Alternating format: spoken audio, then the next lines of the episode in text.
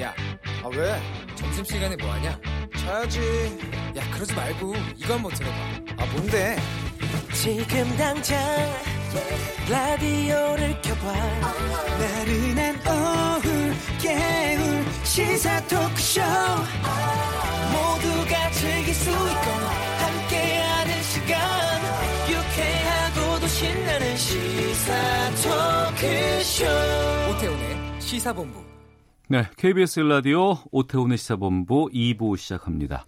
시사본부는 청취자 여러분들의 참여 기다리고 있습니다. 샵 9730으로 의견 보내주시면 생방송 도중에 소개를 해드립니다. 짧은 문자 50원, 긴 문자 100원의 정보 이용료, 어플리케이션 콩은 무료로 참여하실 수 있고 또 유튜브를 통해서 어, 직접 방송하는 모습 확인하실 수 있습니다. 어, KBS 일라디오 혹은 시사본부 이렇게 검색해 보시면 아, 저희 방송하는 모습을 만나실 수 있습니다. 매주 수요일 2부에는 전문성과 현장성이 살아있는 고품격 high quality 범죄 수사 토크를 지향하는 아는 경찰 코너가 있습니다. 오늘도 배상훈 전 서울경찰청 범죄심리 분석관 나오셨습니다. 어서 오십시오. 안녕하세요. 예. 요즘도 유튜브 항상 1위 하시죠? 1위는 아니면서 어이 누구를 잡으시려고 범죄 관련한 분야에서는 항상 1위 맡고 있지 않으세요? 아니 조촐하게 한 아, 그러시군요. 네. 자, 그리고 김은배 전 서울경찰청 국제범죄수사팀장 나오셨습니다. 어서 오세요. 안녕하십니까. 요즘 TV까지 진출하셨던데요. 네, 약간 지출하고 있습니다. 약간 진출. 예. KBS 1TV의 더 라이브에 더 라이브의 그 죄와 벌이라는 코너에서 예, 예. 그 임윤선 변호사와 같이 예. 사건에 대해서 아주 재미있게 음. 또 유익하게 설명하고 있습니다. 죄를 맡고 계시죠. 아, 죄를 막 맞습니다. 죄를 맡고 있습니다. 이면서 아, 거기 보니까 그 댓글을 제가 봤어요. 아, 그랬어요? 예, 봤더니 육체파 형사다 뭐 이런 얘기들 많이. 아, 들- 제가 이제 현직에 있을 때 후배들이나 주변에서 예, 예. 그 터미네이터 음. 그리고 아놀드 슈워제네거의 동생이다. 아, 제가 인상이 좀 아놀드 같은가요? 아, 예, 훌- 맞습니다. 훌륭하십니다. 아, 그렇습니까? 예, 예. 아, 그렇게 말하더라고요. 알겠습니다. 네, 라디오에서도 아, 최선을 다해 주시길 네, 부탁드리겠습니다. 알겠습니다. 자, 홍정욱 전 한나라당 의원의 딸이 변종 마약을 밀반입하다가 공항에서 바로 적발돼 체포가 됐습니다. 구속영장은 기각됐다고는 하는데 미국에서 대학을 다니고 있고 하와이를 거쳐서 입국하다가 공항에서 적발이 됐습니다. 아, 배 교수님께서 어떻게 된 일인지를 좀 정리해 주세요. 어, 체포된 것은 9월 27일 날이라고 합니다. 네. 원래 이분이 이제 뭐, 뭐 물론 부친께서도 이제 미국 동부에서 유명한 대학을 나오셨고 음. 이분도 역시 동부에서 대학을 다니신다 봅니다. 네. 근데 하와이를 경유해서 이제 입국하는 과정에서 음. 어, 소지품의 엑스레이 검사에서 어, 말하자면 변종 대마, 그러니까 액상 대마와 이제 LSD와 에더럴 같은 금지 약물이 발견돼서 거기서 어, 상- 상당히 그 약물 자체는 위험하거든요. 그리고 아, 양도 들여온 약물 자체가 그렇죠. 위험한 거예요. 예, 미국에서도 LSD 같은 경우는 금지 약물이기 때문에 어. 그래서 어 19살임에도 불구하고 예. 거기서 체포가 된 상황입니다. 예. 어, 김은배 팀장께서 국제범죄 수사를 오랫동안 하셨기 때문에 이 마약 그렇죠. 관련해서도 많은 지금 그 노하우가 있으실 걸로 알고 있어요.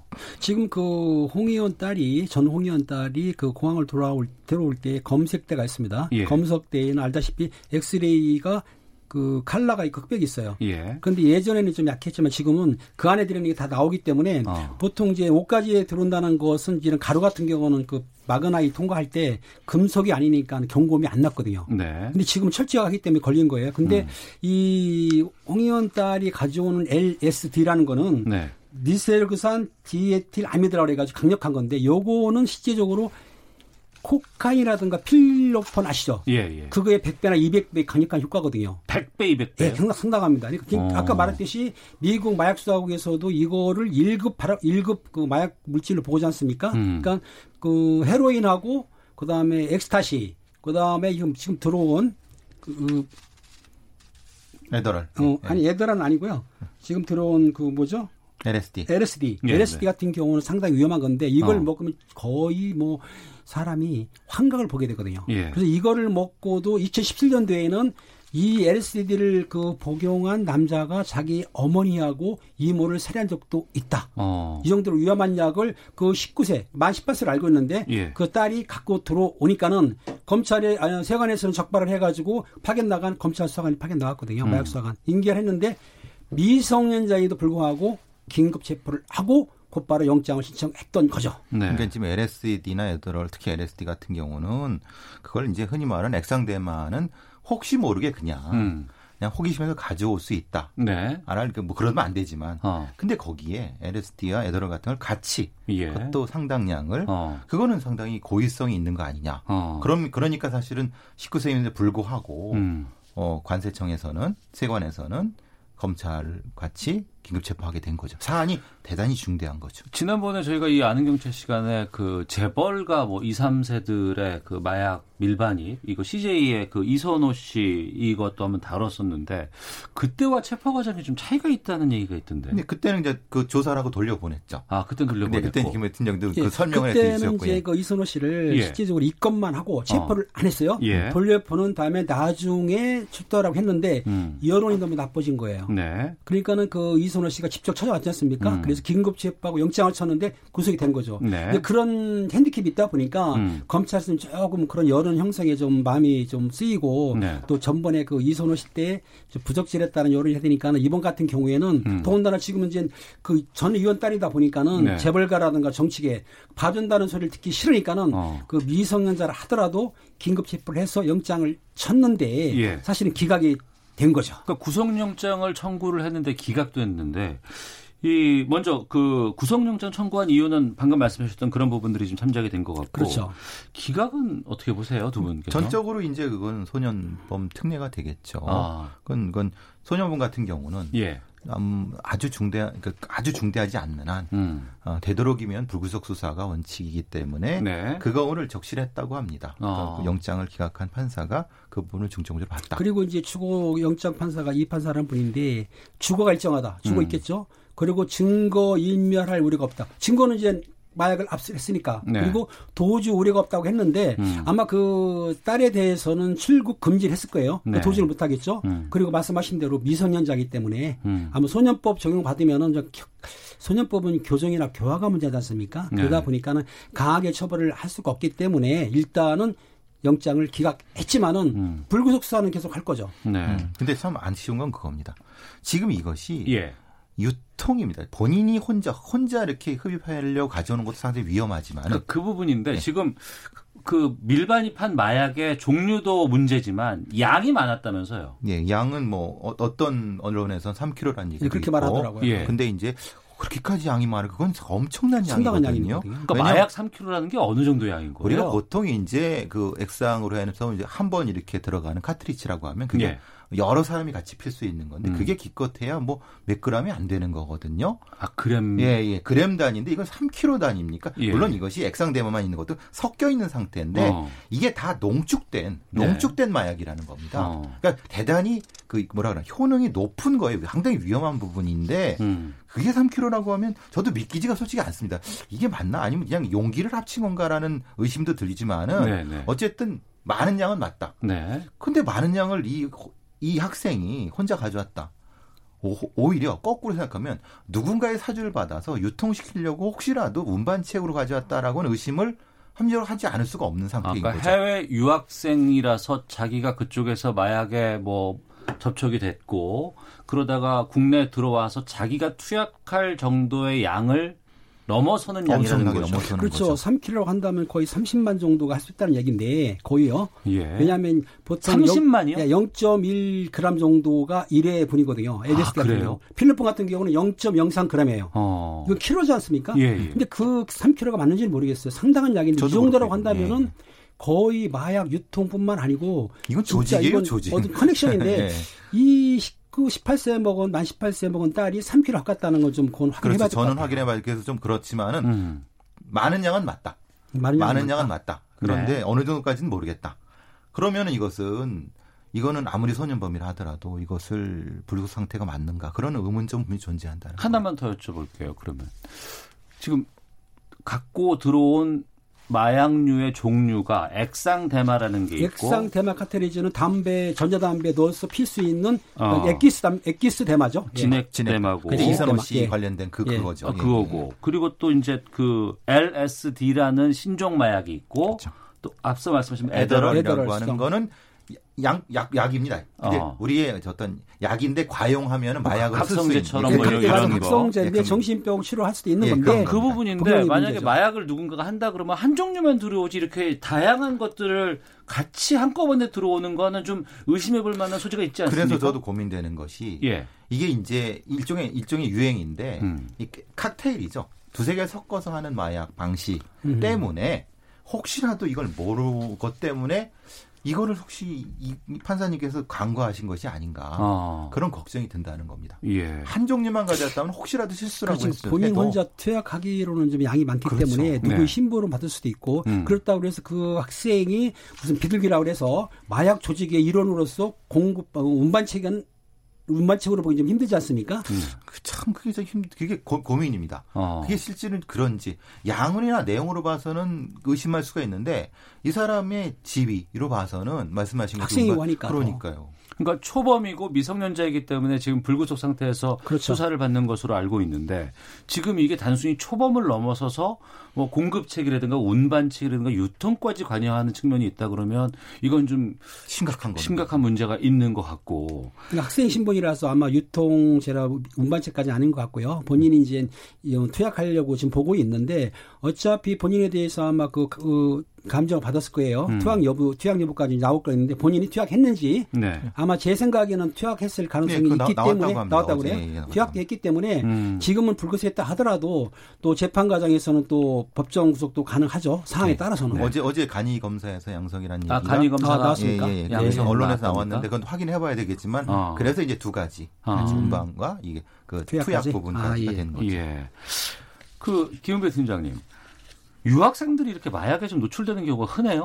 사실은 유학생들이 외국에서 마약을 많이 접하는 이유가 미국 같은 경우는 몇 개 주, 오리건주라든지 캘리포니아 이런 데는 대만은 합법이지 않습니까? 네. 투약만 투약만이에요. 어. 판매가 아니고 그러다 예. 보니까 유학생들이 외국에 가서 이 마약하는 거는 상당히 다반사돼 있어요. 근데 어. 유학 갔다 와서 외국 사람들 하던 그 습관 그대로 오게 되면 토요일 날 이런 일요일 날 홍대 같은 경우 역시 옛날에 우리가 단속을 나가봤지만 그런 화장실에서 마약 같은 걸 주고받고 하면서 자기들이 투약을 하는 건 있더라. 음. 그러니까 그게 전반화는 아니지만 일반적으로 어느 정도는 유학생들이 마약을 쉽게 구하기도 하고 또 자기들끼리 모여서 마약을 투약하는 경우가 있어서 우리가 단속한 적도 있습니다. 네. 5180님께서 이렇게 하루가 멀다 하고 마약 사건이 터집니다. 마약청을 신설해서 집중 관리할 필요가 있지 않을까라는 의견 주셨는데 지금 마약 뭐 전담 팀 정도는 있는 것으로 알고 있지만 마약 청까지 우리가 만들어야 될까라는 고민들 지난번에도 저희가 한번 좀 다뤘던 것 같아요. 어떻게 뭐 보세요 의견은? 나온 예. 것처럼 경찰청에서도 경찰대학에 의뢰해갖고 예. 나온 것이 마약 수사관이 현저하게 부족하다. 어. 한 3분의 1 정도. 예. 그러니까 필요 인원의 한 3분의 1 정도밖에 안 된다라고 하는 연구 결과도 나와 있고요. 음. 그리고 이게 마약 수사 자체나 마약 을 전담하는 검사 그리고 재판부 자체도 네. 전담화해야 되는 것이 맞는 것 같습니다. 아 일반 범죄와는 예. 좀 범죄 특성이라든가 유형이 다를 수 있기 예. 때문에 그래서 이제 미국에서도 전담해서 예. DA 같은 데라든 이런 데를 별도로 두는 이유도 어. 그 수, 기법 자체, 수사 기법 자체가 특화돼야 되기 때문에 그렇기 때문에 예. 제가 보기에는 경찰의 인력과 검찰의 인력을 합쳐서 마약 수사청 쪽으로 가는 것이 적절할 거라고 생각합니다. 지금 음. 어떻든 검찰에도 마약 수사바가 있- 마약 수사바가 있고요. 예. 경찰에서도 마약 수사대가 있긴 있습니다. 전담하고 있고 예. 또 저희 같은 국제 범죄 수사대에서도 마약 수사를 하거든요. 네. 그게 이제 큰 청은 아니지만은 대별로 그 인원이 많습니다. 사실은 그 인원들이 마약만 전담하는 부서도 있긴 있습니다. 네. 이번에 그 홍정욱 전 의원의 딸은 세관에서 적발이 됐고 바로 검찰 수사관에 의해서 체포가 된 건가요? 그렇죠. 어. 그러니까 이제 거기서 관세청에서 바로 인천지검 파견 나온 사람한테 예, 지금 세관에서 점검하는 건그 뭐야 적발되는 거는 검찰로 바로 갑니다. 저희도 컨택을 해가지고 제가 한 적이 있을 때 예. 세관하고 조율을 했더니 세관에서 하는 말이 예. 세관 그 조사과에서는 자기들은 검찰 법무부지 않습니까? 예, 그러다 예. 보니까는 그렇게 해서 넘겨준다 그렇게 어. 말하더라고요. 아, 요거는 좀 알겠습니다. 신속하게 한 것 같습니다. 네, 알겠습니다. 자, 아는 경찰 배상훈 전 서울경찰청 범죄심리분석관 김은배 전 서울경찰청 국제범죄 수사팀장과 함께하고 있습니다. 이것도 참 큰 뉴스입니다. 자신과 화성 연쇄 살인 사건은 아무런 관련이 없다. 이렇게 혐의를 부인해 왔었습니다. DNA가 같아서 드러난 이춘재 화성 사건을 포함해서 먼저 그 아홉 건의 화성 사건과 다른 곳, 곳에서 다섯 건의 살인을 포함해서 열네 건의 살인을 내가 저질렀습니다라고 실토를 했다고 하는데 배성훈 프로파일러께서 좀 정리를 해주시죠. 예. 오늘 아침 경찰 브리핑 남부청 브리핑에서는 어, 화성 사건 아홉 건 그리고 청주에서 두건 그리고 화성에서 세건 이건 살인 사건만 열네 건을 네. 본인이 했다고 자백을 했고 음. 그 외에 본인이 어 군대에서 제대한부터 1차 사건 그리고 그 이후에 청주로 옮겨가기 전까지 어, 30건 정도의 에, 저 성범죄를 했다고 본인이 지금 어, 그걸 이제 얘기를 했고 지금은 그, 그 각각의 사건에 대해서 경찰이 확인하는 단계라고 합니다. 화성 사건 아홉 건은 시신이 발견이 됐고 그렇기 그렇죠. 때문에 이제 이것을 조사한 것인데 그 추가로 지금 자기가 자백을 한 다섯 건 뭐 청주라든가 다른 곳에서 일어난 것들 이거는 지금 그동안 미제 사건으로 남아있던 건가요? 아니면 경찰에서 인지하지 못한 사건을 실토한 건가요? 그 일부는 이제 아마 미지 사건도 있을 거고 지금 말하는 거 보면은 경찰에서 신고 안 된 사건도 포함된 걸로 알고 있습니다. 네, 섞여 어. 있습니다. 지금 지금 발표하는 거 봐서는 예, 확실히 지금 미제 사건인 것만 있는 것이 아니라 예, 이것과 저 두 가지가 종류가 섞여 있는 걸로 지금 발표하고 있는데 정확한 거는 말하지 않는 것은 음. 지금 수사 중이기 때문에 네, 에, 정보가 이제 노출될까봐 어. 거기까지만 얘기하고 있는 것 같습니다. 그러니까 적어도 두 가지가 섞여 있다는 것 정도. 예. 네. 그 정도만 저희가 좀 짚어보고요. 저희가 좀 관심이 가는 것은 그 동안은 절대 내가 안 했다라고 버텼던 이춘재. 왜 범행을 자백했을까라는 궁금증이 있습니다. 배상훈 프로파일러에서 좀 알려주시죠. 글쎄요. 그, 뭐, 사실 아홉 번 넘게 이제 우리 저기 수사진 형사분들이랑 프로파일러들 가서 여러 방식의 다양한 기법들을 합니다. 네. 뭐, 처음에는 당연히 부인할 것이고, 음. 어, 그 기법이라는 게그 단순한 게 아닙니다. 네. 뭐, 이 여러 가지 이전까지 연쇄범들을 다뤄왔던 노하우가 있기 때문에 음. 그 부분도 분명히 주의했을 거라고 보여지고요. 네. 그리고 뭐 어차피 이 춘재의 경우는 드러난 것이 확실하기 때문에 부인해봤자 사실 의미가 없습니다. DNA가 일치하는데 그걸 부인해봤자 음. 그렇기 때문에 그 부분에서 이제 어, 여러 가지 성과를 낸 거라고 보여집니다. 네. 이번에 그 자백 과정에서 30여 건의 성범죄도 추가로 진술을 했다고 지금 보도가 나오고 있어요. 30여 건의 성범죄는 이제 성범죄 기수도 있고 미수도 있는데 예. 아까 이제 배 교수님 말씀하셨는데 그 프로파일러들이 동원돼 가지고 라포 있지 않습니까? 신뢰감을 형성했을 거예요. 예. 제가 이제 또 라이브에서 말했지만은 그 이춘재가 버티는 한계점이 있거든요. 예. 그 약점 아킬레스건이 있었는데 어. 가석방을 기다했지만은 어차피 5번, 7번, 9번이 DNA가 났기 때문에 확실한 거예요. 부인해도 예. 안 돼. 그리고 어. 4번까지도 나지 않습니까? 예. 그러니까는 자기가 볼 때 아, 내가 우겨도 가석방은 끝났구나. 음. 그래서 아마 그건 포기가 됐어요. 네. 그러니까 마음이 더 누그러진 상태에서 계속 만나면서 신뢰감도 형성했지만은 또 하나 뭐냐면은 본인이 과시형도 건드린 것 같아요. 과시형? 자기 과시형이 있습니다. 예. 그러니까 내가 범죄를 했는데 어차피 간다 그러면은 나는 많이 했어. 어. 옛날에 왕래 내가 이렇게 했어라는 과시가 잠재적으로 있기 때문에 아마 그 프로파일러 분들이 라포 형성해가지고 신뢰감도 좋지만 예. 그 가석방을 포기하게 만들었고 음. 또 자기 과시형의 그 마음을 건드렸기 때문에 어차피 내가 한 거 형사들이 수사관들이 모르는 내용까지 지금 30건을 말했지 않습니까? 네네. 그럼 자기 과시가 나타나는 거로 볼 수가 있는 거죠. 이게 저- 음. 전략은 이춘재의 전략은 블랙 전략입니다. 처음에는 블랙 블랙 전략은 뭐예요? 이제 니들이 맞춰봐. 어. 난 내- 몰라. 내 한 걸 아, 맞춰. 아, 예, 그렇죠. 예. 어. 근데 이제 거꾸로는 화이트 전략입니다. 내가 어. 다 했어. 아. 그럼 내가 안 한 걸 맞춰봐. 이런 형태로 갑니다. 심리적으로. 아, 그런 게. 어, 그러니까 뭐가 더 있어요? 어렵겠습니까? 뭐가 뭐가 더 어렵겠습니까? 어, 저는 둘 다 어려울 것 같아요. 그렇죠. 근데 후자가 더 어렵습니다. 왜냐하면 어, 어. 없는 데서 찾아내는 거는 하나씩 어, 하- 그렇죠. 더, 예, 보물 거기- 찾기를 하나씩 하나씩 더 찾는 그렇죠. 건데. 증거 다섯 개에서 하나만 찾으면 되는데 네, 네. 모두 했다고 하면 아닌 증거를 찾아야 되는 거죠. 어. 배제 증거를 찾아야 되기 때문에 예. 그 부분은 어려운데 이제 물론 그것도 전략이다. 왜냐하면 아까 팀장님 말씀하신 것처럼 붕 띄워줍니다. 음. 네가 제일 잘하잖아. 네가 제일 뛰어나잖아. 그러니까 거기서부터 시작하는 거죠. 그러니까 그- 심리적인 동요가 일게끔, 여러 가지 일게끔. 주변에서 칭찬도 하고 예. 뭐 이렇게 하면서 예. 그 상태에서 그러면 이제 처음에는 자기가 안 한 것도 이제 과시로 하고 그때부터 이제 깎아 나가는 겁니다. 음. 심리적인 기법입니다.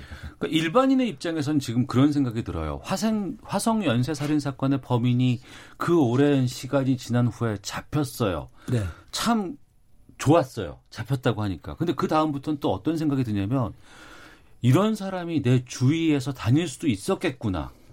또, 또 제2, 제3의 사람이 있지 않을까. 근데 지금 오늘 아침에 밝혀놓은 그 자백에서 나온 건 지금 화이트 뭐 자백이라고는 하셨지만 14건의 살인 사건에 30여 건의 성범죄를 했다고 자백하는 사람이 우리 주위에 또 있지 않을까 생각해 보면 정말 뒷골이 오싹하거든요. 어떻게 이 사건 수사해야 된다고 보세요? 지금 그 이춘재가 말한 내용 30여 건의 그 강 성폭행 사건하고 14건의 살인 사건이 9건은 확인이 된 거고요. 예. 나머지 건에 대해서는 이제 하나씩 하나씩 차근차근 계단별로 나갈 건데 경찰 우리 조직도 시간이 있습니다. 왜냐하면 음. 이게 구속 기간이 10일, 뭐 송치 이게 아니고 그렇죠, 어차피 지금은. 교수있기 때문에 시간이 무한정 많죠. 예, 예, 그 때문에 예. 차근차근 해 나가게 되면은 본인이 30여 건에 대해서 진실로 자백한 것도 있을 거고 어. 아까 말씀하신 대로 좀 부풀린 것도 있는 거는 어느 정도는 확보가 될 것 같고 아까 말씀하신 거 사, 솔직한 얘기로 30여 년 전 이때에는 과학사가 좀 기법이 약했다. 음. 최근에는 네네. 과학사 알다시피 DNA, 뭐 CCTV 휴대폰 우리 때는 휴대폰이 없었어요. 삐삐 네. 아시죠? 음. 예, 그렇기 때문에 예. 지금 과학적인 사회는 그 범인이 발생 아, 사건 나게 되면 바로 공거기 때문에 무조건 잡힌다. 아, 거의 잡힙니다. 그렇기 음. 때문에 그 시청자께서는 걱정할 필요가 없을 것이다. 네, 이제 이제 우리가 예전에 예전에는 연쇄살인이 많았는데 요새는 연쇄살인이 없냐 이렇게 저한테도 물어보시는 분이 있어요. 음. 경찰들은 연쇄살인이 10건 이상 되기 될 때까지 두는 게 아니라 네. 요새는 첫 건, 두 건일 때 미리 차단하는 겁니다. 어. 저희 경찰이 그런 노력을 했기 때문에 적어도 최근에는 열 몇 건 이상의 연쇄살인들이 나타나지 않는 거라고 음. 이해해 주시면 감사하겠습니다. 알겠습니다. 자, 하는 경찰 함께하고 있는데요. 어, 다음 주제 넘어가기 전에 잠시 헤드라인 뉴스 듣고 교통정보까지 확인하고 계속해서 두 분과 말씀 나누겠습니다. 홍남기 경제부총리 겸 기획재정부 장관이 여러 경제 여건을 감안할 때 올해 성장률 목표치 2.4%를 달성하기 어렵다고 밝혔습니다. 경기도 파주에서 아프리카 돼지열병 11번째 확진 농장이 나왔습니다. 이로써 파주에서는 네 번째, 전국적으로 11번째 아프리카 돼지열병 발병이 확인됐습니다. 방역당국은 초동 대응팀을 보내 사람과 가축, 차량 등의 이동 통제와 긴급 소독을 실시하고 있습니다. 20대 국회 마지막 국정감사 첫날 상임위원회마다 조국 법무부 장관과 관련한 증인 채택이나 자료 제출 요구로 여야가 대치하면서 파행과 공방이 이어졌습니다. 더불어민주당은 검찰이 특수부를 축소하는 등 자체 개혁안을 내놓은 것과 관련해 개혁을 한다는 신용만 내지 말고 진정성 있는 개혁 방안을 내놔야 한다고 강조했습니다. 오늘 시작되는 20대 국회 마지막 국정감사를 두고 자유한국당 나경원 원내대표는 문재인 정권의 총체적 심판이자 민생 회복의 발판이 돼야 한다고 말했습니다. 지금까지 라디오 정보센터 조진주였습니다. 이어서 기상청의 송소진 씨입니다.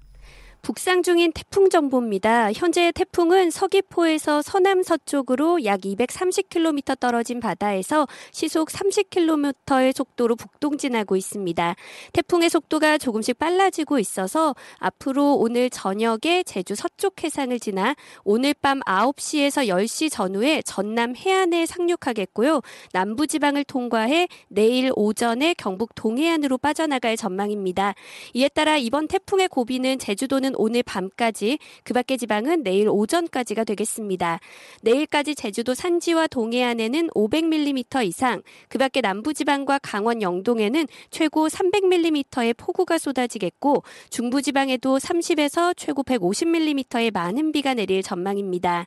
또 제주도와 대부분의 해안 지방에는 순간 풍속이 시속 125에서 180km에 달하는 돌풍이 불면서 가로수가 쓰러지고 약한 건물은 무너질 가능성이 가능성도 있어 각별한 대비가 필요합니다. 그 밖에 전국에도 매우 강한 바람이 예상되니까요. 시사물 관리에 각별히 유의하시기 바랍니다. 태풍 정보였습니다. 이어서 이 시각 교통 상황을 KBS 교통정보센터 박소영 씨가 전해드립니다. 태풍의 영향으로 제주를 오가는 국내선 여객기가 결항되고 있습니다. 미리 운항 여부를 확인해 보시는 게 좋겠습니다.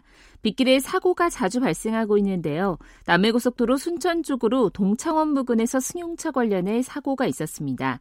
4차로를 막고 이 처리 작업을 하고 있고요. 경부고속도로 부산 쪽으로 70 물류센터 부근에서도 사고가 발생했습니다. 갓길로 옮겨서 이 처리 작업을 하고 있고 이전에 양재 부근에서도 사고가 있었는데요. 이 처리 작업은 끝났지만 한남부터 정체가 여전합니다. 중앙고속도로 춘천 쪽으로 북단현 부근에서도 승용차 관련해 사고가 발생해 1차로는 피해서 운행을 하셔야겠습니다. 중부고속도로 하남 쪽으로는 마장 분기점 부근에서 화물차 관련해 사고가 있었습니다. 4차로가 막혀 있어서 일대에 지나기가 어렵습니다. KBS 교통정보센터였습니다.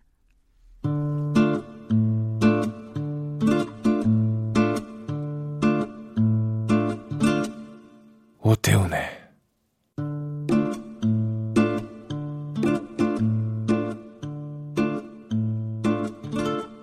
시사본부 네, 아는 경찰 배상훈 전 서울경찰청 범죄심리분석관 김은배 전 서울경찰청 국제범죄수사팀장과 함께하고 있습니다. 다음 사건으로 가보겠습니다. 딸을 위협한 남성을 죽도로 내리친 아버지가 정당방위 판결을 받았습니다.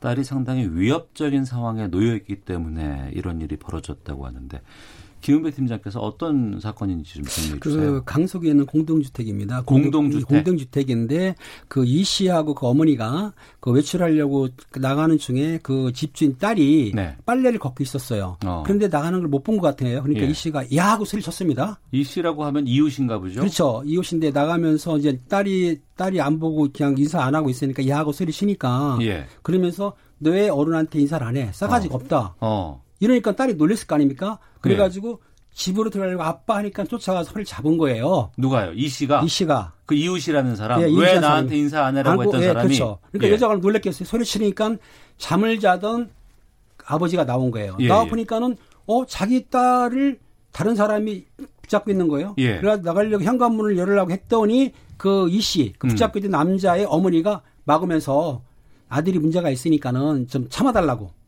아들이 문제가 있다고요? 예, 그러니까 무슨 말이냐면은 약간 그 그렇죠. 이제 정신적으로 문제가 있는 것 같아요. 아, 예, 예. 그러니까는 그 참아달라고 했는데 보니까 딸이 지금 급하니까 어. 옆에 있던 죽도 아시죠? 예, 예. 대나무를 네 개를 갈라 가지고 이렇게 검도용으로 쓰는 검도용으로 건- 예, 쓰는 것이죠. 뭐 예. 그걸로 이 씨를 한 대를 때렸어요. 머리를 네, 네. 때렸더니 이 씨가 넘어지면서 갈뼈가 부러졌고 어. 그 사이에 어머니는 이 씨를 감싸니까 예. 수차례를 더 때린 거예요.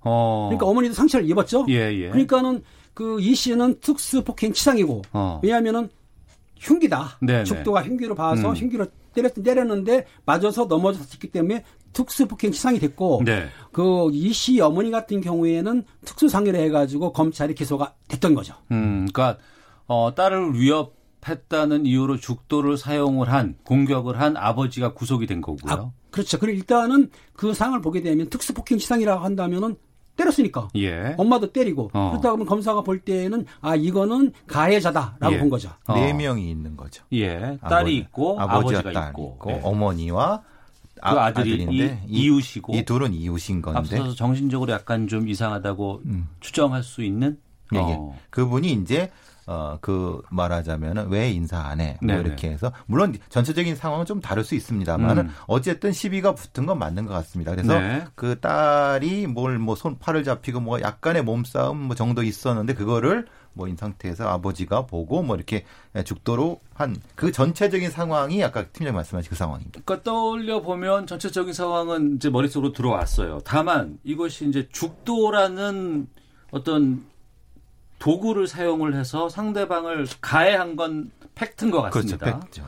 근데 이게 딸을 위협했기 때문에 한 정당방위냐 아니면 아니다 이거는 딸을 위협한 것도 있을 수는 있지만 죽도라는 걸 사용해서 가격했기 때문에 이거는 과잉 방어다 방위다 이렇게 개념이 상충할 수 있겠네요. 그렇죠. 그렇죠. 검찰에서는 그렇기 때문에 그거를 뜯어 말리거나 음. 한게 아니고 그러니까 그 법이 이게 위에 정당방위라는 거는 아시겠죠? 부정대 정이지 않습니까? 네. 남이 칼을 들었으면 칼을 떨어뜨리기 위해서 내가 어떤 몽둥이로 팔 때리면 괜찮지만은 음. 이거는 단순히 그 잡았다고 해가지고 죽도 흉 둔기나 흉기를 이용해서 가격했다. 네. 검찰에서는 과잉 방이라고 봐가지고 기소를 했던 거죠. 그러니까 이게 음. 비례성과 상당성이 있어야 되는 거죠. 아까 팀장님 말씀하신 게 그러니까 만약에 저쪽에서 네. 맨 주먹으로 이렇게 때리는데 음. 내가 도구를 가져가면 비례상당성이 떨어지는 거죠. 네. 저쪽에서 만약에 칼을 썰었으면 나도 도구 비슷한 걸 들었을 때는 이게 비례성과 상당성이 들어가는 부분인 거죠. 음. 네. 그러니까 그런 부분에서 이게 정당방위냐 아니면 과잉방위냐는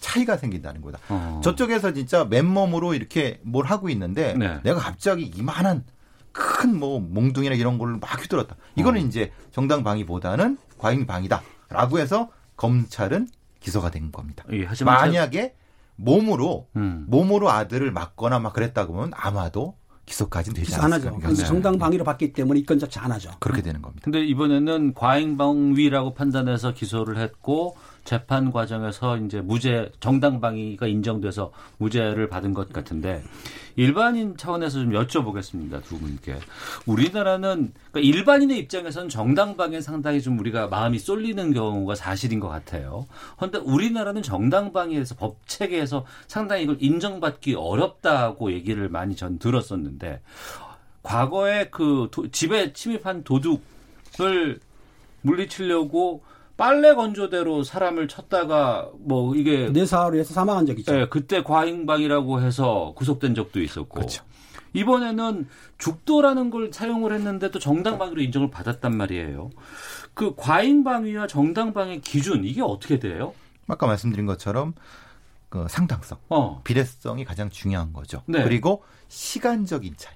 내가 지금 어 공격을 받았는데 예. 바로 대응하는 것 음, 이게 아니라 약간 정도 시간을 떠서 심리적으로 안정된 상태 그 후에 다시 가서 그 사람을 때렸다. 네. 그거는 이제 흔히 말하는 이런 정당한 방위가 아니라 일종의 복수죠. 그렇죠. 예. 그러니까 이건 폭행행위가 되는 형태가 되니까 예. 그 시차적인 이 세 가지 요소가 존재하는 부분입니다. 그렇죠. 어. 긴급한 상태라고 한다면은 예. 자 내가 커피숍에 앉아 있는데 일주일 전에 나한테 욕한 사람이 있고 날 때린 사람이 있어. 음. 기분 나빠. 가서 음. 때렸어. 이거 어, 그거는 아니죠. 예, 안- 안 근데. 예. 딱 들어오는데 어떤 사람이 보니까 인상이 참 나빠. 어. 싸납게 생겼어. 날 때릴 것 같아. 그래서 예. 때렸어요. 이거 아니거든요. 예. 현재 날 침해해야 되는데 예. 제가 현직에 있을 때 버스에 아가씨하고 애인이 탔는데 네. 한 남자가 성추행을 했던 거예요. 예. 여자가 처음에는 이렇게 손을 말렸어요. 근데 예. 계속 하니까 버스에 내렸어요. 예. 그러니까 그 성추행범이 따라 내린 거예요. 어. 그러니까는 그 남자 애인도 내리 아 여자 애인도 내리고 네. 그래가지고 이제 사과라고 했던 거예요. 네. 사과는커녕 그 성추행범이 그 남자한테 넌 뭐야 해가지고 주먹을 휘두르는 거를 음. 유도를 했나 봐. 네. 애인이 잡아가지고 넘겼어요. 예. 그러니까 이제 무릎이랑 좀 팔이 좀 다친 거예요. 예, 예. 현행범 체포돼가지고 저한테 왔어요. 예. 왔는데 성추행에 대해서 성폭력을 처벌을 하지만 그 친구 하는 말이 자기도 맞았다. 어. 진단이 끊겼다. 예. 이렇게 말을 하는 거예요. 그러면은 아니 어느 남자가 자기 애인이 음. 성추행 당했는데 가만히 있겠습니까? 네. 그렇잖아요. 그럴 경우에 제가 그랬습니다. 그 유도로 넘어뜨린 남자분에 대해서는 입건조차 안 하고 음. 만약에 너가 지금 그걸 억울하면은 검찰에 가서 네가 다시 신고를 해라. 여기서 네. 는 내가 볼 때는 정당한 방이고 정당한 행위다. 음. 너를 자기 애인을 성추행하는 사람을 잡을 때 너가 가역하니까 넘겼지 않습니까? 네네. 음. 이런 식으로 해줄 수도 있어요. 그런데 검찰에서는 그 재판에 기소할 때 예. 실제적으로 과잉 방위만 아니고 한다면은 어. 기소 자체를 안 하니까 근데 이건 하나 있습니다. 일반적으로 행사에 근무하다 보면 싸우는 거 있지 않습니까? 예, 예. 나는 한 대 때렸는데 제가 열 대 때렸어. 어. 이래도 한 대 때린 사람이나 예. 열대 때린 사람이나 싸움에 대해서는 우리나라 법원이 정당방위를 인정을 안 하죠. 쌍방. 아, 쌍방 쌍방 폭행으로 폭행으로 입건을 합니다. 처벌을 예. 받고. 지금 상태에서는 이게 정당방위가 참 그, 아까 팀 말씀드린 연결 점입니다. 음. 그러니까 앞에 행동과 뒤에 행동이 연결이 되죠. 네네. 즉 말하자면 자기 애인을 성추행하는 것을 제지하기 위해서 음. 무슨 행동을 했고 그 과정에서 그 사람이 날 공격하니까 내가 어떤 행동을 했다. 네. 이건 연결이 되지 않습니까? 예, 예. 이건 정당방위로 볼 수 있는 여지가 큰데 음. 이것이 얼마 정도 뜨여지느냐. 네. 그러니까 그때는 해결이 됐어요. 음. 근데 조금 지나다니까 속으로 막 뭐가 올라와. 네네. 쫓아가서 그 성추행범을 넘어뜨렸어. 이건 안 된다는 겁니다. 어. 그러니까 그거는 긴급성 부분인 그렇죠. 거죠. 현재 급박한 상황이 그렇죠. 급박한 상황이라는 현재. 거. 우리 법 체계에서 정당방위 설립 요건이 상당히 좀 까다롭다는 까다롭죠. 얘기는 많이 들었습니다. 그런데 이번에 그 무죄가 난 것이 국민 참여 재판 배심원단의 결정을 통해서 정당방위가 아, 이루어졌다고 하는데 글쎄요 이런 질문 드려볼게요. 국민 참여 재판이 이번이 아니었고 일반 재판으로 진행됐다 그러면 어땠을까 싶기도 하거든요. 저는 좀 부정적입니다. 이그 무죄가 안 났을 수도 있습니다. 어, 일반 재판으로 예, 예, 갔었으면. 예, 예. 왜냐하면 예. 우리 법원이 사실 되게 굉장히 까다롭게 정당 방위를 보거든요. 네. 왜냐하면 이것을 인정하면 음. 사적 구제.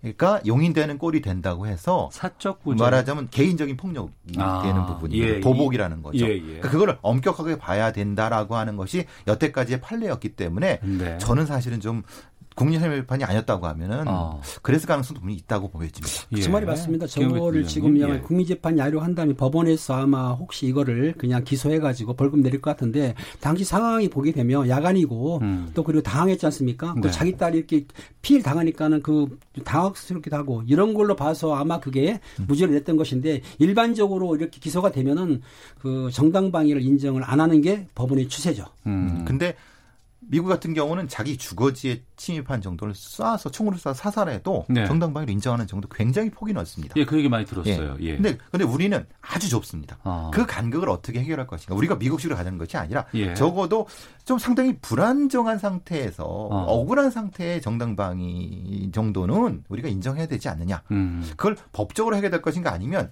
어, 재판부가 이렇게 좀 긍정으로 봐야 돼. 대법원의 양형을 이렇게 해야 될 것인가? 그거는 좀 고민이 있는 거죠. 네. 이렇게 좀 방송을 통해서 많은 고민점을 좀 찾아보고 얘기를 나눠보면 좀 거기에 대한 실마리를 좀 우리가 좀 어, 빠른 시간 내에 좀 찾을 수 있지 않을까 생각이 들어서 좀 다뤄봤습니다. 자, 아는 경찰 배상훈 전 서울경찰청 범죄심리분석관 김은배 전 서울경찰청 국제범죄수사팀장과 함께했습니다. 두 분 말씀 고맙습니다. 감사합니다. 오태훈의 시사본부는 여러분의 소중한 의견을 기다립니다. 짧은 문자 50원, 긴 문자 100원의 정보 이용료가 되는 샵 9730, 우물정 9730번으로 문자 보내주십시오. KBS 라디오 앱 콩은 무료입니다. KBS 라디오 오태훈의 시사본부. 지금 여러분은 대한민국 라디오 유일의 점심 시사 프로그램을 듣고 계십니다. 1시 42분 향하고 있습니다. 어제 우리는 국군의 날이었습니다만 중국은 건국 70주년 맞아서 태남먼 광장에서 역대 최대 규모의 열병식을 열었다고 합니다. 뭐 80분간 진행된 열병식에 중국군 15,000명이 참가해서 최신식 무기를 대거 공개를 했고 미국 본토를 30분 만에 타격할 수 있는 대륙간 탄도미사일을 처음으로 공개하기도 했다고 합니다. 이 중국의 힘을 세계에 과시했던 건국 70주년 기념 열병식 그 이면을 좀 짚어보겠습니다. 김성환의 뉴스 소다 시사평론가 김성환 씨 나오셨습니다. 어서 오세요. 네, 안녕하세요. 예. 이 단순히 열병식 차원을 넘어서서 이게 네. 상당히 중국 쪽에서는 큰 의미가 있는 음. 시기였던 것 같고 시진핑 주석이 여기에서 어떤 힘도 중국을 흔들 수 없다 이런 말을 했다고요. 네. 그러니까 어제 인민복을 입고 나타났어요. 음. 그러니까 아주 짧지만 강렬한 메시지를 내놨는데요. 네. 어떤 힘도 우리를 흔들 수 없다. 나아가서는 발걸음을 막을 수 없다. 이렇게 어. 강조를 했는데요. 예. 이 말을 증명하듯이 지금 열병식 말씀 잠깐 하셨지만 군사력을 굉장히 과시를 하는 모습을 보였는데요.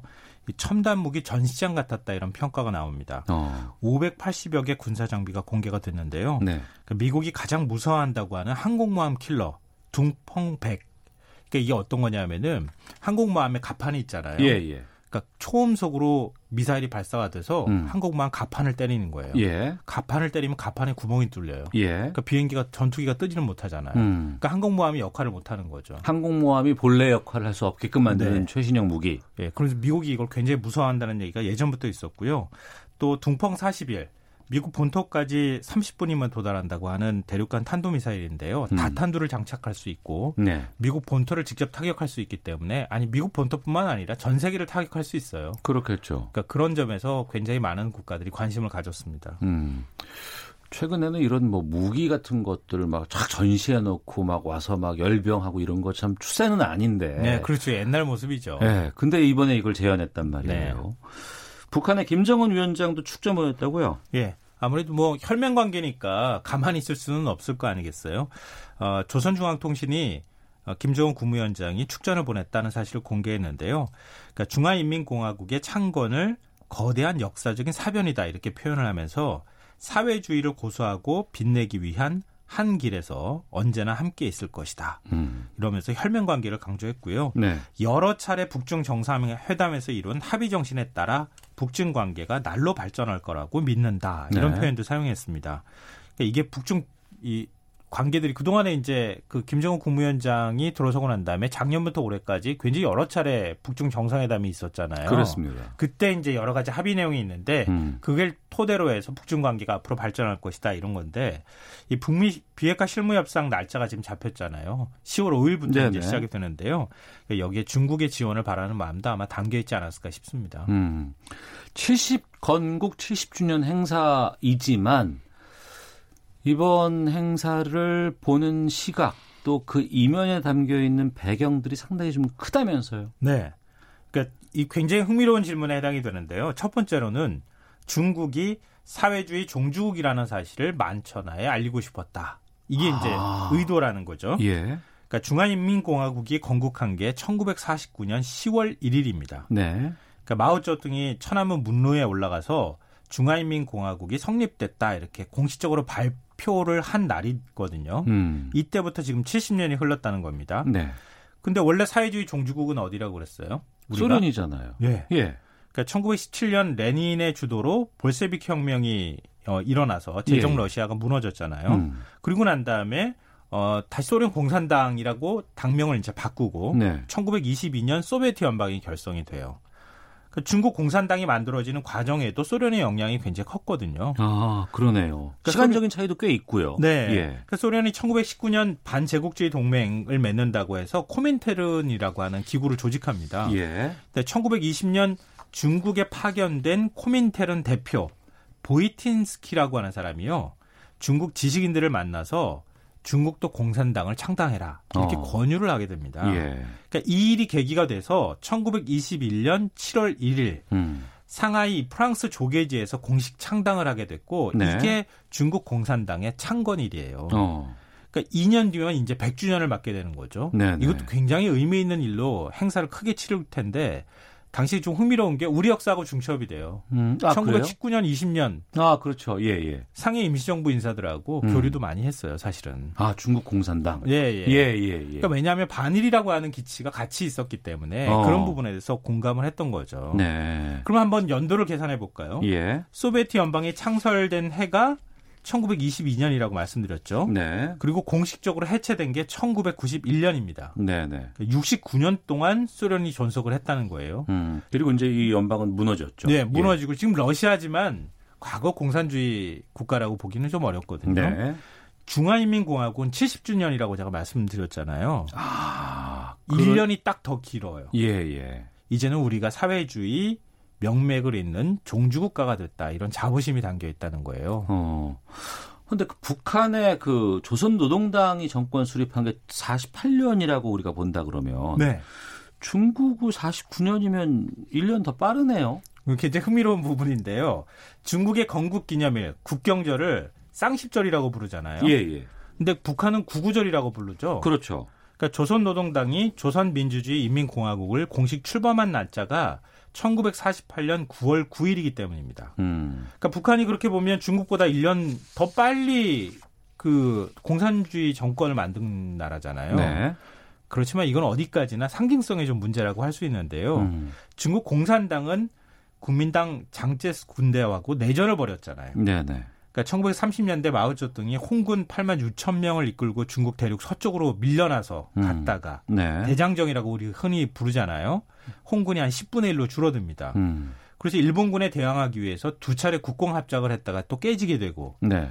장제스의 국부군하고 전투를 벌이게 되는데요. 그리고 대만으로 간 거 아니에요? 그렇죠. 도망간 거죠. 예, 예. 그게 1949년 8월 1일입니다. 그 날짜가. 아, 그래요. 예, 그러면서 내전이 끝났거든요. 아, 그리고 49년 10월에 10월 1일 날. 건국하게 되고. 예. 어. 그러니까 그 치열한 내전 과정을 중국은 겪고 어, 공산주의 정권을 만든 거예요. 음. 근데 북한은 그런 과정이 없었잖아요. 네. 그러니까 2차 세계대전이 끝나고 난 다음에 소련 군정이 시작이 됐고 곧바로 1948년 총선거를 실시하고 정부가 수립이 됐거든요. 네. 그러니까 만들어지는 과정은 어, 북한이 훨씬 더 순탄한 과정을 밟았다. 중국은 굉장히 치열한 과정을 겪고 난 다음에 어, 중국 그 공산 정부를 수립했다. 음. 아, 이런 면에서 의미가 좀 다르다는 거죠. 그러니까 역사적인 의미에 대해서 살펴봤고 건국 당시의 입장들 주변 상황들을 음. 좀 우리가 살펴봤다 그러면 70년이 지난 지금은 우리가 중국의 사회주의가 마저 할 정도로 좀 많이 바뀐 것도 있고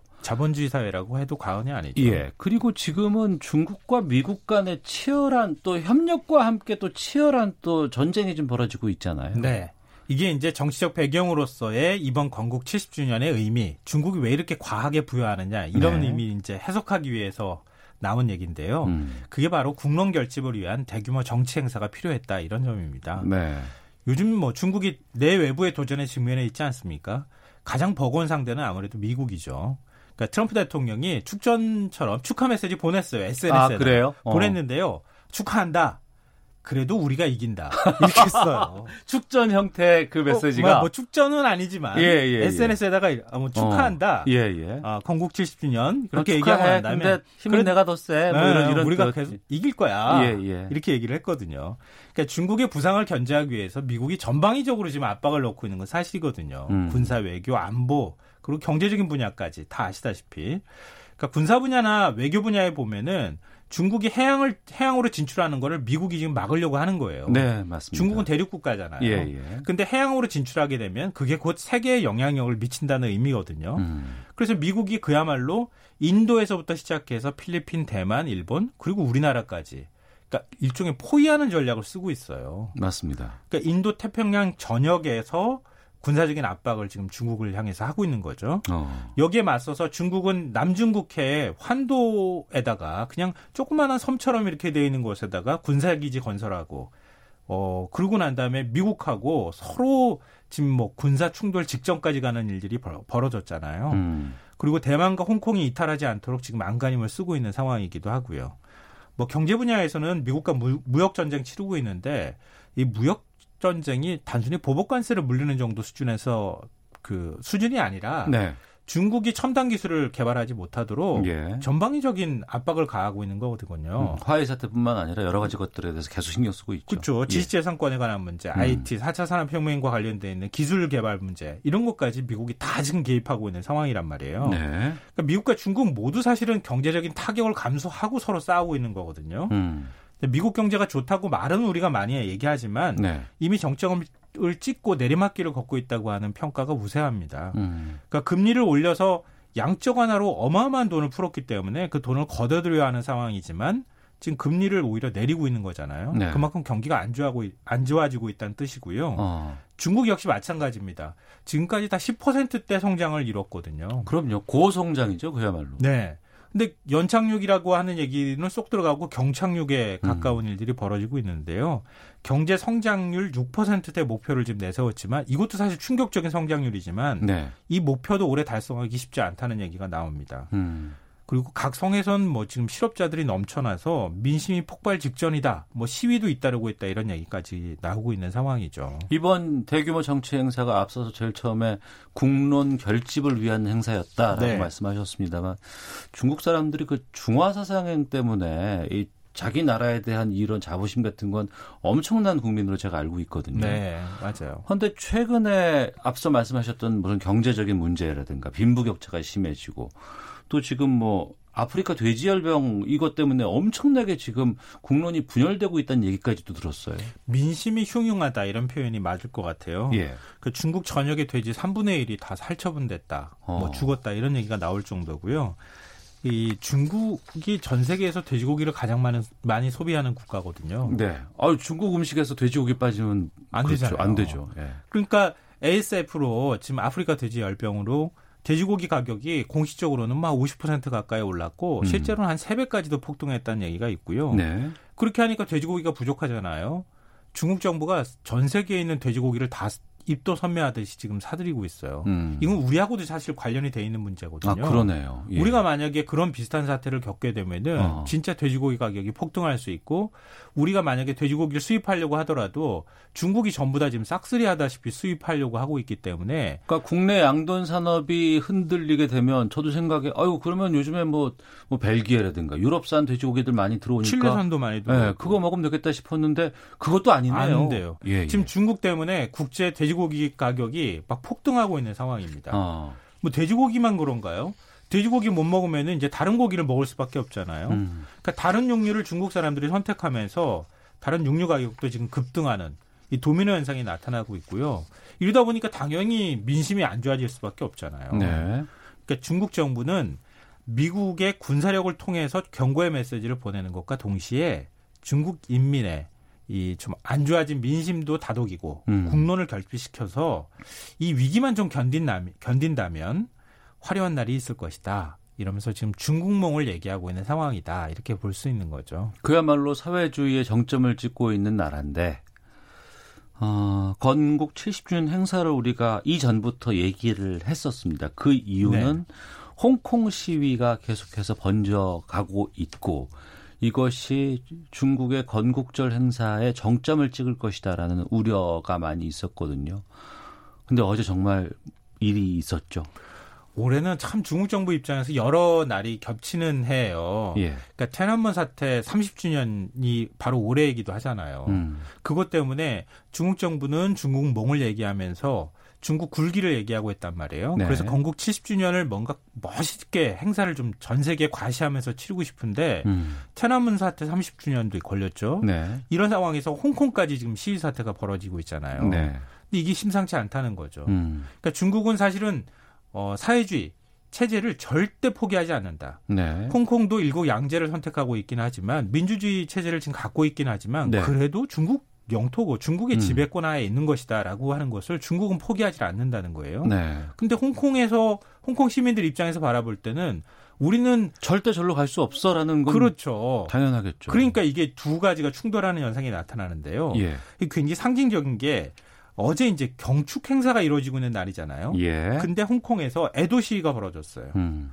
그러니까 지난 70년 동안 수많은 사람이 국가에 의해 희생됐기 때문에 네. 국가의 경사 날이 아니고 경사가 아니라 애도의 날이 되어야 한다. 이렇게 보고 있다는 거예요. 네. 중국 지도부 입장에서 얼마나 예민하게 받아들였겠어요. 음. 시위 참가자들이 검은 옷을 입고 나타나기도 하고 그랬는데 마침 이때 18살 고등학생이 경찰이 톤- 쏜 실탄에 맞아서 지금 거의 중태에 빠져 있는 상황이 벌어지게 된 거예요. 근데 실탄이 정말 실탄 예, 정말? 실탄이었습니다. 아이고. 그러니까 경찰 입장에서는 어, 생명의 위협을 느껴서 어쩔 수 없이 실탄을 쐈다 이렇게 얘기를 하고 있지만 예. 상대가 또 고등학생이잖아요. 고2라고 들었습니다. 예. 네. 그러니까 그 학생이 지금 그 실탄을 맞아가지고 어. 병원에서 수술 받았는데 지금 사경을 헤매고 있다 이런 얘기가 나오니까 예. 굉장히 시위대가 격화될 수밖에 없죠 감정적으로. 어. 그러니까 지금 어 한동안은 중국 정부가 인민해방군까지 동원한다 이런 얘기가 있었는데 조금 이제 괜찮아지려라 했는데 이런 사태가 벌어졌으니까 어, 이 사태가 좀 심상치 않게 갈 가능성이 있다 이런 전망이 나오고요. 네. 홍콩 사태가 대만에도 지금 영향을 미쳐서 대만의 독립운동까지 불러일으키는 거 아니냐라는 음. 얘기가 나, 오니까 네. 중국 정부 입장에서 굉장히 고민스러운 거죠. 음. 근데 문제는 중국이 흔들리면 우리도 영향을 받는다는 거. 음. 이 부분도 우리가 좀 생각해야 되지 않을까 싶습니다. 알겠습니다. 중국의 미래가 어떻게 될지 좀 또 우리와 가까운 곳에 있는 나라기 때문에 좀 지켜봐야 될 것 같습니다. 시사평론가 김성환 씨와 함께했습니다. 고맙습니다. 네, 고맙습니다. 오태훈의 시사본 마치겠습니다. 내일 뵙겠습니다. 안녕히 계십시오.